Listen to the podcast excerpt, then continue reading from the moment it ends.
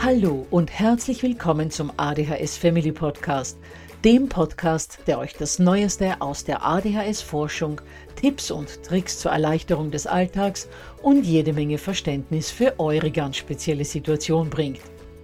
Ich bin im Übrigen Anna und war auch einmal eine verzweifelte Mama von einem betroffenen Kind.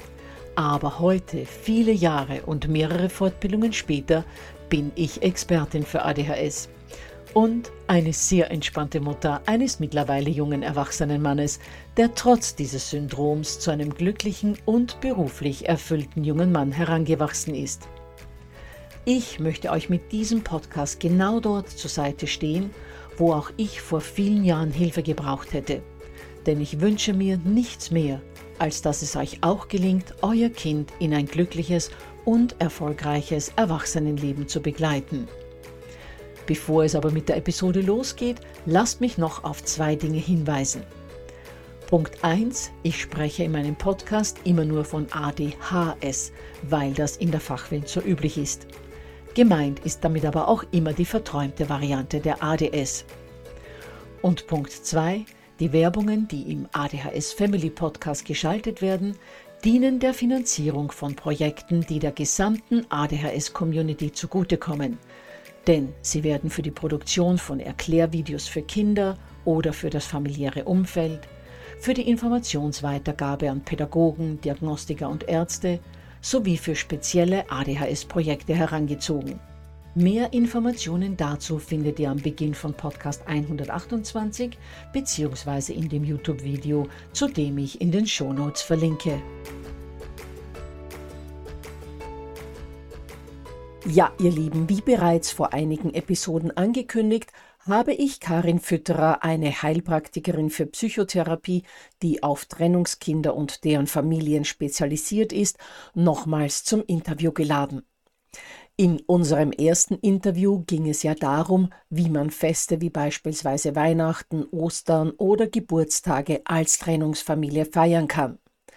Im heutigen Podcast soll es aber um Trennungskinder und Trennungsfamilien im Allgemeinen gehen. Und ich bin davon überzeugt, dass ihr euch aus dieser Episode ganz viele Tipps herausholen könnt.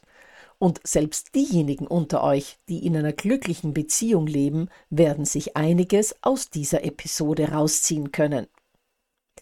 Gut, dann aber noch zwei Ankündigungen Erstens, das PDF zu dieser Folge könnt ihr euch unter www.adhshilfe.net slash Trennungskinder-allgemein herunterladen. Und zweitens, und ich hoffe, das freut euch ganz besonders, ab sofort wird der ADHS Family Podcast für einige Wochen wieder wöchentlich erscheinen, weil es so viele Themen gibt, die anstehen und die ich gerne an euch weitergeben würde. Gut, dann kann es auch schon ohne Umschweife losgehen. Starten wir in das Interview. Ja, herzlich willkommen, liebe Karin. Willkommen zurück im ADHS Family Podcast. Wir haben einander ja schon kurz vor Weihnachten gehört in einer Episode, wo es darum ging, wie die Kinder in Trennungsfamilien am besten die Weihnachtsfeiertage verbringen, was natürlich jetzt nicht nur auf Weihnachten anzuwenden ist, sondern prinzipiell feiern, Familien feiern, wenn jemand Geburtstag feiert, zu Ostern etc. Und haben dabei festgestellt, dass es noch so viel anderes zu sagen geben würde, prinzipiell zum Thema, wenn ein Paar sich trennt, wie soll das vonstatten gehen und vor allem, wie soll das vonstatten gehen, idealerweise in einer Familie, in der ein Kind von ADHS betroffen ist. Ja, und deshalb herzlich willkommen zurück und ich freue mich, wie auch damals, wahnsinnig, dass du hier deine Erfahrungen mit unseren Hörerinnen und Hörern teilst und würde dich bitten, zunächst einmal dich nochmals kurz vorzustellen für all jene, die die Episode damals zum Thema Weihnachten nicht gehört haben. Hallo, liebe Anna-Maria, vielen Dank, dass ich wieder hier sein darf. Ich freue mich wirklich sehr über die Einladung und dass wir heute noch mal im Allgemeinen über Trennungskind reden. Mein Name ist Karin Fütterer, ich bin Heilpraktikerin für Psychotherapie. Ich habe mich auf Trennungskinder und Familien spezialisiert und in meiner Praxis habe ich dann natürlich auch immer wieder Familien mit Kindern mit ADHS. Auch die trennen sich und hier ist auch ein ganz konkreter Umgang wichtig. Und deswegen bin ich froh, dass ich bei dir sein darf und wir darüber heute reden. Ja, genau. Und du hast gesagt, auch die trennen sich. Und ich würde sagen, gerade in Familien mit ADHS finden häufiger Trennungen statt, weil natürlich das ganze Familiensystem durch die ADHS oder die ADS des Kindes oftmals sehr belastet wird. Manchmal ist ja nicht nur ein Kind betroffen, sondern sogar zwei. In sehr vielen Fällen ist ein Elternteil ebenfalls betroffen oder sogar beide. Also es gibt da die unterschiedlichsten Konstellationen. Aber jedenfalls bringt die ADHS, egal wer da jetzt betroffen ist, natürlich noch eine zusätzliche erschwerende Komponente hinzu. Und dadurch finden Trennungen in diesen Familien äh, deutlich häufiger statt. Ich sehe das allein schon daran, wie viele Mütter sich an mich wenden und mir sagen, dass sie alleinerziehend sind. Ja, dann kommen wir vielleicht gleich zur ersten Frage. Wenn jetzt tatsächlich eine Trennung stattfindet von Mama und Papa, dann ist das in der Regel eine sehr komplexe Angelegenheit. Und äh, die Eltern sind sich ja in vielen Fällen oftmals gar nicht so einig. Wie können die Eltern es dann dennoch schaffen, für ihr Kind, das gemeinsam an einem Strang gezogen wird? Tatsächlich eine Frage, die mir sehr häufig begegnet, dieses, wie können wir an einem Strang ziehen, weil man der Meinung ist, dass man an einem Strang ziehen muss. Und hier würde ich tatsächlich gleich mal gerne entlasten. Dadurch, dass man unterschiedliche Erziehungsstile hat, heißt es nicht gleich, dass das eine große Gefahr ist für das Kind. An einem Strang ziehen kann ich ja schon, wenn ich die jeweilige Meinung des anderen so weit stehen lassen kann, dass ich sie nicht schlecht vor dem Kind rede. Das finde ich eine Sache, die sehr, sehr wichtig ist. Wenn ich der Meinung bin, dass wir gemeinsam nur an einen Strang ziehen können, wenn wir immer einer Meinung wären, dann hätten wir ja auch zusammenbleiben können. Bedeutet, die andere Meinung respektieren, akzeptieren und nicht vor dem Kind den anderen oder die Art und Weise, wie der andere dann erzieht, schlecht machen. Das heißt, die unterschiedlichen Erziehungsstile gerne mal so stehen lassen, wie sie sind und nicht versuchen, den getrennten Partner dorthin zu bekommen, dass er das Kind auf dieselbe Art und Weise erzieht und begleitet wie ich, sondern dem anderen Partner eben seine eigene Art des Umgangs und der Begleitung mit dem Kind zuzugestehen. Jetzt weiß ich aus langjähriger Erfahrung, dass es oft so ist, dass die Kinder natürlich unter der Woche bei der Mama sind und dann am Wochenende oder jedes zweite Wochenende beim Papa, weil es ja oft auch so ist, dass die Wohnorte zu weit auseinander sind, als dass hier ein geteiltes Sorgerecht so ausgelebt werden könnte, dass das Kind drei Tage bei Mama und vier Tage bei Papa ist, also auch während der Schulwoche sondern dass es, wie gesagt, eher diese Wochenendgeschichte ist.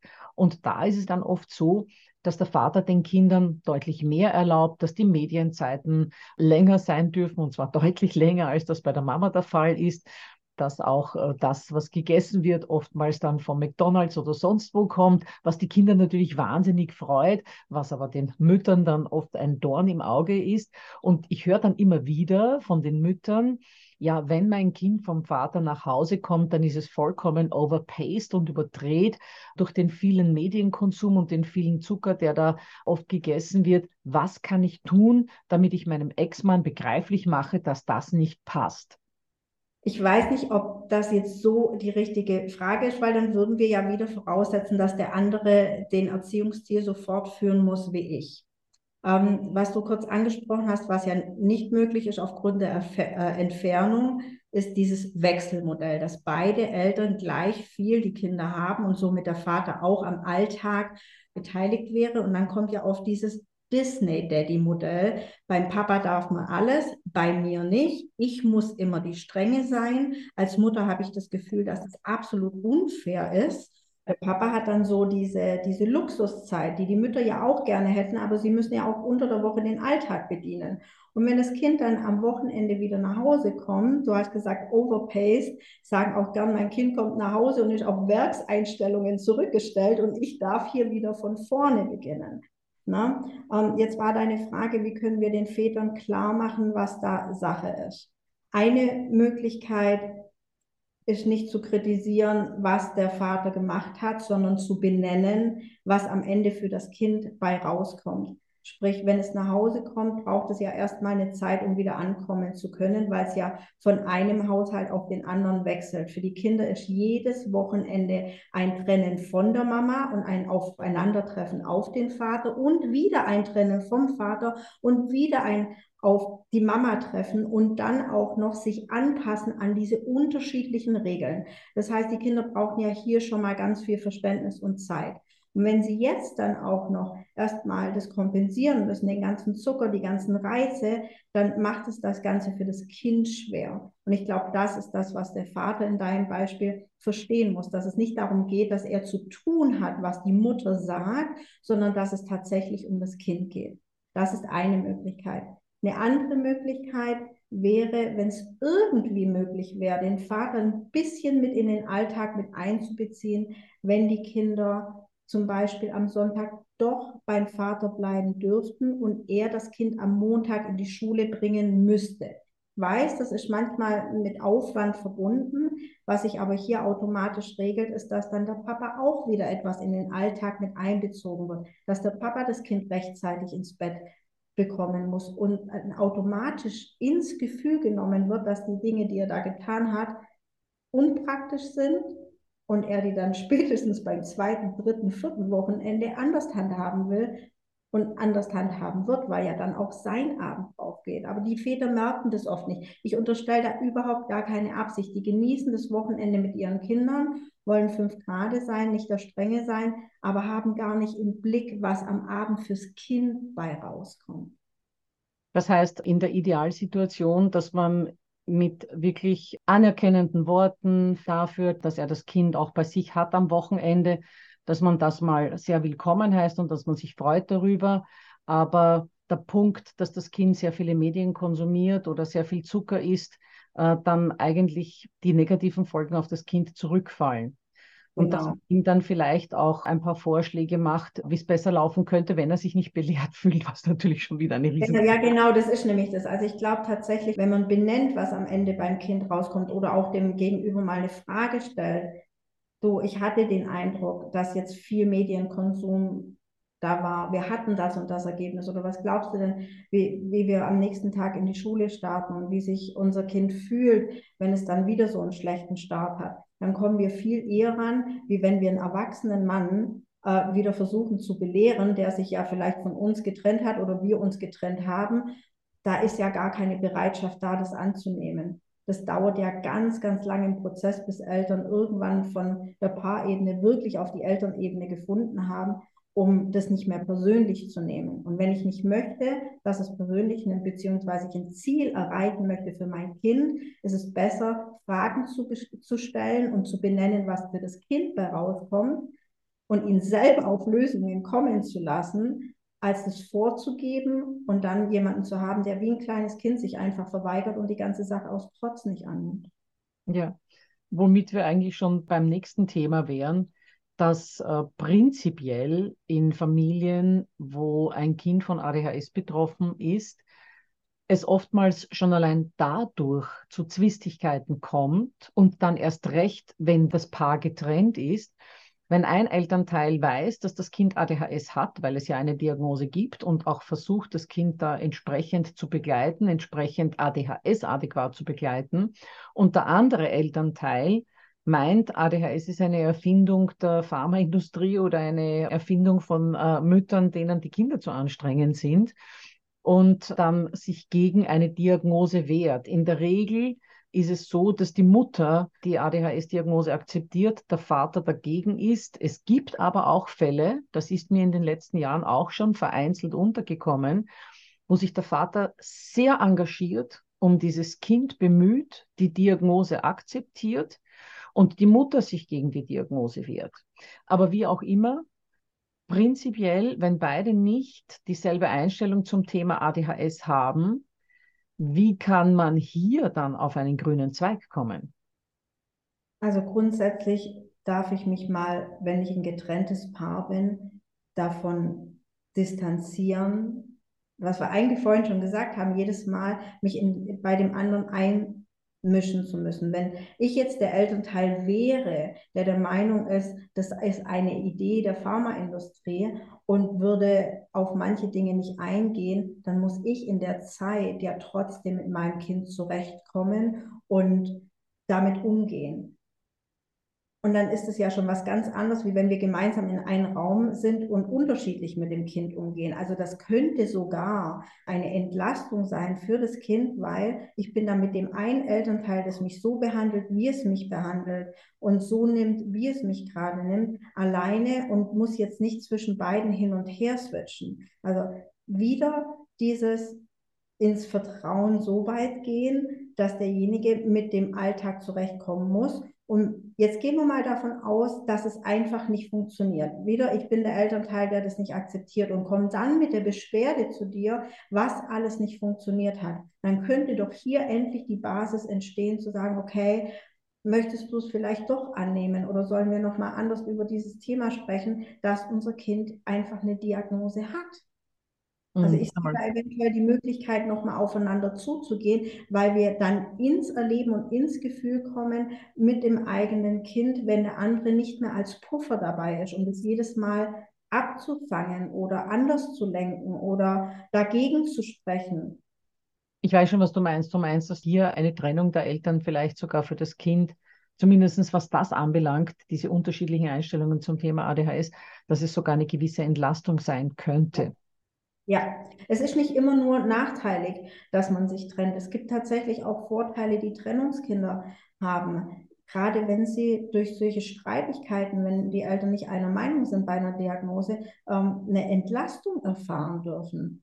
Ja, ich kann da wirklich das nur bejahen, weil ähm, eine meiner besten Freundinnen sich äh, getrennt hat ähm, von ihrem Mann, der jetzt gar nicht gegen diese ADHS-spezifische Begleitung von ihr gearbeitet hat, aber er hat nicht mitgetan. Und das hat wahnsinnig viel schlechte Stimmung in der Familie gemacht, weil sie eine sehr strukturierte, sehr konsequente Mutter ist. Und äh, bei der Trennung war das Kind elf Jahre alt und es gab vorher immer nur Zoff in der Familie. Und als sich die dann getrennt hatten, war das Familienleben extrem ruhig. Der Sohn selbst ist deutlich weniger impulsiv gewesen und explosiv gewesen kann jetzt seinen Vater unter der Woche zwei, dreimal sehen. Äh, er bringt ihn auch in die Schule, er verbringt teilweise den Nachmittag dort. Und äh, dort ist es nun mal so, wie es ist. Mhm. Und wenn die Mutter bittet, bitte Mathematik üben und das ist nicht geschehen, dann ist das zwar auch immer wieder ein Problem, aber das ist keines, das eben vor dem Kind im Wohnzimmer ausgetragen wird, sondern das kriegt das Kind dann nicht mit. Und es gibt tatsächlich Familien, wo es nach der Trennung deutlich ruhiger wird. Ja, wenn man bereit ist, den anderen als Mensch und Elternteil zu respektieren und zu akzeptieren. Wenn wir danach, dann nach der Trennung immer noch anfangen, die ganze Zeit zu schießen, dann wird es ja für keinen der Beteiligten besser und leichter. Das ist richtig, aber das äh, funktioniert teilweise nicht. Ich kenne Familien, die feiern sogar Weihnachten gemeinsam, was ich total süß finde. Und äh, dann gibt es Familien, da reden ja die Elternteile gar nicht mehr miteinander. Also es gibt da ein ganz breites Spektrum an Umgehensweisen miteinander. Ja. Ja, Karin, äh, was für mich auch immer wieder so eine typische Sache ist, die aufploppt, wenn sich Eltern trennen, ist das Thema Schuldgefühle bei den Kindern. Wir hatten das ja in der ersten Episode schon kurz angesprochen. Ich würde aber noch mal gerne näher drauf eingehen. Es ist ja so, dass äh, Kinder allgemein sehr, sehr feine Antennen haben und Kinder mit ADHS ganz, ganz, ganz, ganz feine Antennen haben. Und die wissen auch, dass sie natürlich ich sage jetzt mal, schwierig sind, in Anführungsstrichen. Sie wissen, dass sie oft Anlass sind, Schrägstrich waren, dafür, dass es zu Streit in der Familie gekommen ist. Und äh, natürlich haben sie dann oftmals das Gefühl, dass sie an der Trennung der Eltern schuld sind. Wie können Eltern mit diesen emotionalen Herausforderungen dann umgehen oder wie können Eltern ihre Kinder da beruhigen, dass es nicht ihre Schuld ist, dass es zu dieser Trennung gekommen ist? Also erstmal dürfen wir hier festhalten, dass wenn jemand ein Schuldgefühl hat oder allgemein Trennungskinder einen Kontrollverlust erleiden.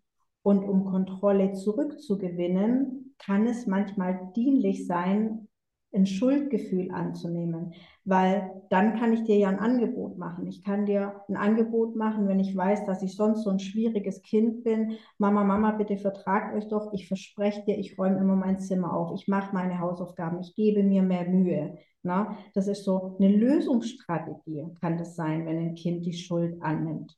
Das ist eine Seite. Und die andere Seite ist, dass Eltern sehr bedacht sind und den Wunsch haben, dass die Kinder die Schuld bei sich eben nicht sehen und fallen dann in eine Falle von der Ausdrucksweise, indem sie ihren Kindern immer wieder sagen, du bist nicht schuld, mach dir keine Sorgen, das hat nichts mit dir zu tun.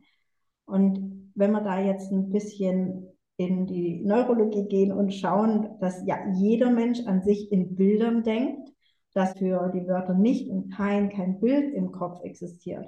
Und gerade bei ADHS-Kindern, die ja noch extremer von der Denkweise her damit beschäftigt sind, dann würden wir es ihnen jedes Mal schwerer machen, als es an sich schon ist, wenn wir sagen, du bist nicht schuld und das Kind müsste für sich im Kopf erstmal umdenken und umformulieren, was das bedeutet. Ich mache mal kurz ein Beispiel. Wenn ich jetzt sage, denk bitte nicht an eine kleine blaue Biene und die hat jetzt keinen roten Punkt am Hintern, dann funktioniert das nicht. Du hast sofort das Bild von der Biene und dem roten Punkt im Kopf. Und darauf will ich hinaus, dass wir eine andere Formulierung brauchen, und zwar eine kindgerechte, die benennt, was der Grund ist für die Trennung und nicht, was es nicht ist. Also zum Beispiel, was würde ich dann dem Kind sagen? Ich würde dem Kind eben genau nicht sagen, ähm, du bist nicht schuld und mach dir keine Sorgen, weil das eben genau diese Bilder dann im Kopf heraufbeschwört, sondern was würde ich dann dem Kind stattdessen sagen? Wir können benennen, was die Problematik ist, dass hier wohl mindestens einer in der Familie, manchmal trennt man sich auch im Einvernehmen, aber wir gehen mal davon aus, dass mindestens einer in der Familie sich tatsächlich nicht mehr wohlfühlt sich ein anderes Leben vorstellt, es so für sich nicht mehr leben kann und einen anderen Weg gehen möchte. Wir können hier kindgerecht erklären. Was man oft macht, ist ja, das kennst du vielleicht auch, die Erklärung, ähm, Mama und Papa haben sich nicht mehr lieb oder die verstehen sich halt nicht mehr so gut. Na? Das ist so die Standarderklärung. Kennst du das? Ja, ja, natürlich, ja. ja. Was passiert aber da bei, bei Kindern mit so feinen Antennen und die wirklich sehr clever sind, die entgegnen uns und sagen zum Beispiel, ja, wenn ich jetzt mit meinem Bruder, mit meiner Schwester streite, dann sagst du doch immer, wir sollen uns wieder vertragen. Dann vertragt euch doch einfach wieder. Na? Also dieses Standardangebot, von dem wir verstehen uns nicht so gut, könnte tatsächlich in Erklärungsnot führen, weil die Kinder sehr clever sind. Deswegen meine Empfehlung, benennt die Problematik kindgerecht und erlaubt, dass die Beteiligten, sowohl ihr als auch eure Kinder, darüber trotzdem traurig sein dürfen. Wir müssen die Sachen nicht erklären, damit alle das sofort annehmen, akzeptieren und glücklich sind, sondern wir fangen damit an und gehen da Schritte in die Erklärung rein, um es mit der Zeit besser verstehen zu können.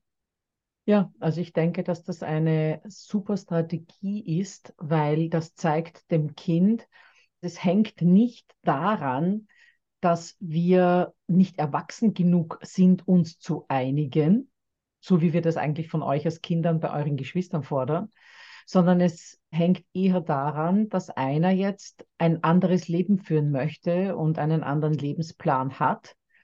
Und das nimmt das Kind aus der Schuld raus, das klärt sozusagen dieses Vertragt euch doch einfach wieder miteinander und benennt genau das, was das Problem ist, dass einer von beiden eben ein anderes Ziel jetzt hat.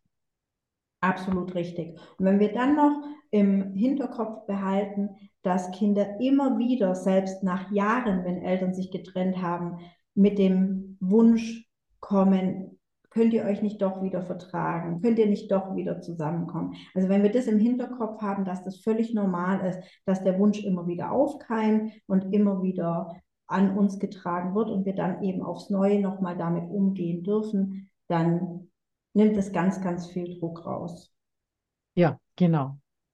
Was ich mir auch noch überlegt habe, Karin, zu diesem ganzen Trennungsthema, ist, dass wenn Eltern schon vorhaben, sich zu trennen, den Kindern das in einer Situation mitteilen, die einigermaßen passend ist und vor allem die Kinder auch gut vorbereiten darauf. Also das nicht so zwischen Tür und Angel oder äh, knapp bevor die Kinder zu Bett gehen. Und übrigens, was wir euch noch sagen wollten, und das schreit einer hinterher, also das wird ja hoffentlich ohnehin nicht äh, passieren, aber jetzt überspitzt gesagt, sondern dass man sich da mit den Kids zusammensetzt, schon bei diesem Gespräch zeigt, hoffentlich, wenn es überhaupt möglich ist, noch zwischen den Ehepartnern, dass man versuchen wird, sich weiterhin gut zu verstehen. Und vor allem, und das ist ganz wichtig, dass man den Kindern das dann erst sagt, wenn man schon weiß, wie es da weitergehen wird. Weil Kinder mit ADHS, die kriegen gleich wahnsinnige Ängste. Hoffentlich zieht der Papa nicht weg,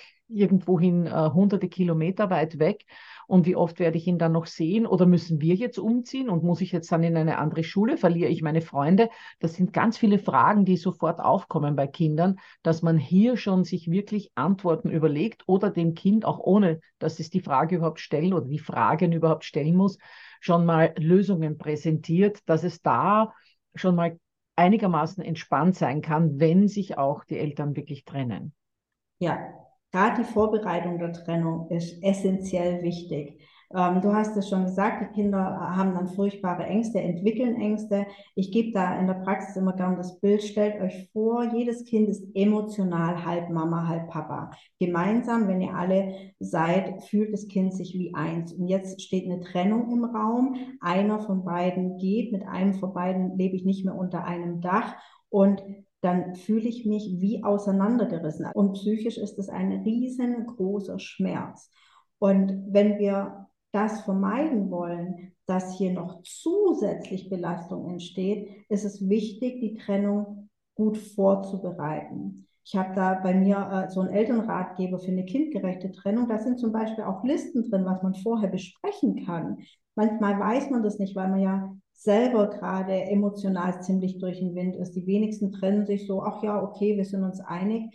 Mindestens einer ist emotional sehr davon berührt und hat den Eindruck, dass der andere äh, jetzt die Familie zerstört. Und da kann es sehr helfen, wenn man strukturiert und taktisch vorgeht und Dinge bespricht, wie es dann eben weitergehen soll, um bei dem Gespräch mit den Kindern oder mit dem Kind, wenn man es dann informiert über die Thematik, Antworten fast schon wie aus der Pistole geschossen parat hat, um den Kindern dann diese Sicherheit zu geben. Oh, okay, da passiert was Schreckliches, das finde ich doof, das finde ich traurig und trotzdem darf ich mich sicher fühlen, weil Mama und Papa das schon organisiert haben, wissen, wie es weitergehen soll. Da gehören so Fragen dazu wie, ähm, die Standardfragen, wo werde ich wohnen, wie oft sehe ich Mama, wie oft sehe ich Papa, aber auch andere Fragen, wie ist es mit meinen Freunden, darf ich in meinem Fußballverein bleiben.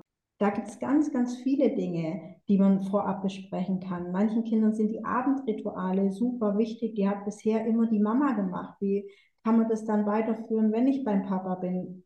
Da gibt es Gedanken wie, kann der Papa das überhaupt?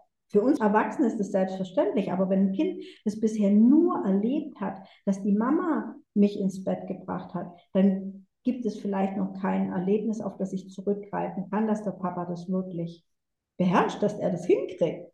Dann brauche ich sowas, das zu wissen, dass der Papa sagt, du, und wenn du mal bei mir bist, ich kann das auch, das kriegen wir gut hin. Na? Also Vorbereitung, Vorbereitung, Vorbereitung, wem das schwerfällt, weil man sich gerade nicht so gut versteht, dann gibt es tatsächlich Möglichkeiten, das via Listen oder so vorzubereiten und ganz emotionslos miteinander abzuarbeiten, um dieses Gespräch gut vorzubereiten und auch zu wissen, wo findet dieses Gespräch statt, wie lange soll es stattfinden, dass äh, man gegenseitig weiß, über was reden wir schon oder was können wir noch nicht beantworten.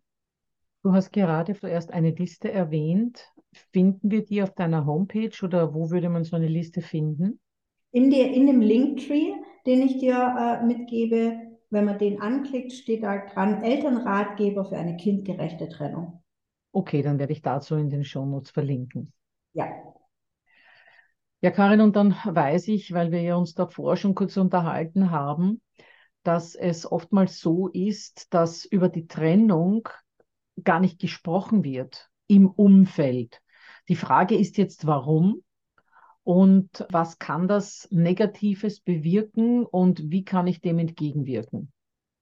Das Thema Trennung ist oft schambehaftet und viele möchten das ja erstmal für sich klären und das ist kein Thema, mit dem man jetzt unbedingt hausieren geht.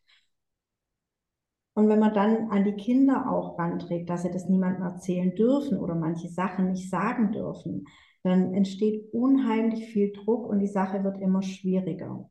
Wir wollen ja aber auch ein stabiles Umfeld für unsere Kinder haben und schauen, wie können wir es für alle leichter machen. Und mein Tipp wäre dazu, mutig zu sein und nach außen den Personen, die auch mit unseren Kindern zu tun haben, das anzuvertrauen, dass eine Trennung stattgefunden hat, damit die eben auch adäquat mit dem Thema umgehen können und auch mit unseren Kindern umgehen können.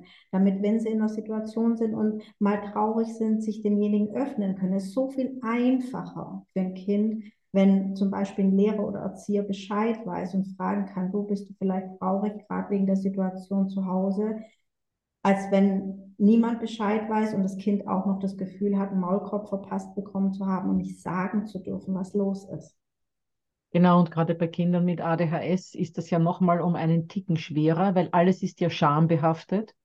Ja. Und wenn dann die Mama oder der Papa so implizit weitergeben oder auch vielleicht explizit, erzähl ja keinem das, ja, dann ist das ja nochmals mehr schambehaftet, weil dann spüre ich, dass nicht nur mir das peinlich ist, sondern offenbar ist es Mama und Papa auch peinlich. Also da darf ich echt nicht drüber reden. Und dadurch, dass Kinder mit ADHS ohnehin sich so ziemlich für alles genieren, was so in ihrem Leben passiert und alles für sie schambehaftet ist, wäre es wirklich äh, gut, wenn Eltern hier den Kindern vermitteln, das ist nun mal so. Jedes zweite Paar trennt sich. Wir sind hier keine Ausnahme. Und was wir hier brauchen, ist nicht vertuschen, sondern dass alle wissen, dass es uns gerade nicht gut geht und wir da vielleicht dort oder da ein wenig emotional aufgefangen werden. Vor allem ihr als Kinder, die ihr da ohnehin am allermeisten zu leiden habt. Ja, um, und um auch das Ziel zu erreichen, dass es ja irgendwann einem wieder gut gehen darf. Ich bin ja nicht oder wir sind ja nicht kaputt, nur weil wir uns getrennt haben. Wir sind ja deshalb nicht keine Familie mehr. Wir sind immer noch Familie, nur eben anders und wir müssen einen neuen Weg finden, um mit der Gesamtsituation umzugehen. Und weder unser ADHS-Kind noch wir als Eltern sind weniger wert, nur weil diese Beziehung jetzt nicht funktioniert hat und nicht geklappt hat. Wir sollten unseren Kindern auf keinen Fall suggerieren, dass wir nur gut sind, wenn alles nach Schema F funktioniert und dass wir irgendwas aushalten müssen, um von der Gesellschaft akzeptiert zu werden. Und das würden wir ja hier schon vermitteln, wenn wir Geheimnisse daraus machen oder einem das Gefühl geben, dass man nicht darüber reden darf. Ganz genau, ja. Also ich hoffe, dass Eltern, die jetzt gerade in dieser Trennungsphase sind, äh, sich da einiges mitnehmen äh, können. Aber ich, was, was mich jetzt auch noch interessieren würde, Karin, was kannst du unseren Hörern und Hörerinnen mitgeben? Was müsste eigentlich konkret geschehen, dass getrennte Partner trotz der Schwierigkeiten, die sie haben, sonst würden sie sich ja nicht trennen, einander weiterhin gut behandeln können? Dafür braucht es die Fähigkeit, die Paarebene von der Elternebene zu unterscheiden. Das ist am Anfang wirklich mit das Schwierigste, aber das sollte das Ziel sein, das irgendwann zu erreichen. Also ich darf meinen Ex-Mann doof finden, aber den Vater meiner Kinder, den darf ich auch für immer, den darf ich wirklich für immer lieben, auch wenn ich mich getrennt habe. Sprich, den Respekt vor Menschen, den Respekt die Achtung vor meinem ehemaligen Partner, mit dem ich mich gemeinsam zu, für, für dieses Kind entschieden habe, wenn ich das schaffe, aufrechtzuerhalten und von dem Bild zu trennen, von dem Ex, den ich doof finden will, dann ist das ein guter Weg, ein guter Ansatz, um hier irgendwann, es muss nicht gleich sein, Heilung stattfinden zu lassen. Das hast du jetzt wunderschön gesagt, richtig dass ich den Ex-Mann doof finde, aber den Vater des Kindes immer lieben darf, als den Mann, der dazu beigetragen hat, dieses Kind in die Welt zu setzen. Richtig, dieses wundervolle, tolle Kind, ganz egal mit welchen Themen wir es begleiten dürfen. Genau. Jetzt haben wir darüber gesprochen, was äh, konkret geschehen sollte, damit äh, getrennte Partner einander gut behandeln. Aber was würdest du uns jetzt auch noch mitgeben wollen? Was sind so die schlimmsten Fehler äh, bei einer Trennung, die man vermeiden sollte? Also mit den schlimmsten Fehler, der mir am häufigsten begegnet, ist der über den Ex-Partner schlecht zu sprechen der wird total unterschätzt und viele sagen, ja, ja, das ist mir schon klar. Oder wenn mein Kind anwesend ist, dann spreche ich ja nicht schlecht über sie oder über ihn, machen das ganz oft dann hinter verschlossenen Türen oder wenn die Kinder nicht anwesend sind. Und es ist gar nicht bewusst, dass hier die größten Verletzungen stattfinden. Ich möchte noch mal das Bild in den Raum geben. Stell dir vor, dein Kind ist halb Mama, halb Papa und du redest gegen deine Partnerin, Ex-Partnerin oder gegen deinen Ex-Partner schlecht. Und stell dir das so vor, als würdest du eine Hälfte deines Kindes permanent verurteilen, permanent beschimpfen. Damit machst du das Selbstbewusstsein, das Selbstwertgefühl, die Ich-Stärke deines Kindes kaputt. Und wenn du dieses innere Bild hast und nur die eine Hälfte die ganze Zeit beschossen wird, das ist ja schon schlimm. Jetzt stell dir noch mal vor, du redest von dir selber schlecht oh, bin ich wieder doof, das habe ich nicht hingekriegt. Mütter sind sehr groß in Selbstkritik. Und jetzt stellst du dir wieder das Bild vor, dass auch noch die andere Hälfte deines Kindes so beschossen wird. Dann hast du ein inneres Bild vor Augen, was da wirklich ankommt.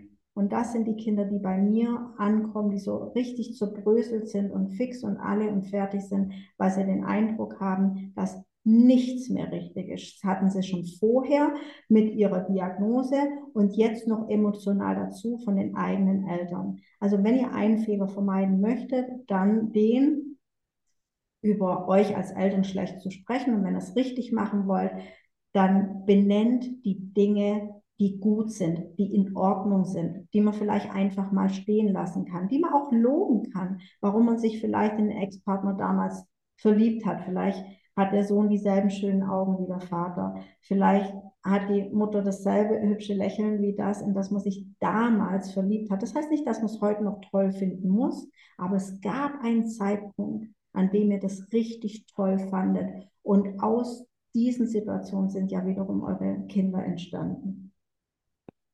Auch das hast du wieder wunderschön gesagt. Ich habe richtig Gänsehaut. Ja, das heißt, unterm Strich, liebe Karin, ist es ja eigentlich äh, trotz einer Trennung äh, der Eltern möglich, dass Kinder eine schöne Kindheit haben dürfen und auch zu bindungsfähigen Erwachsenen heranwachsen können, wenn man alles einigermaßen richtig macht, richtig in Anführungsstrichen. Ähm, Gibt es da noch irgendetwas, das du unseren Eltern mitgeben möchtest, ähm, was hier noch wichtig ist?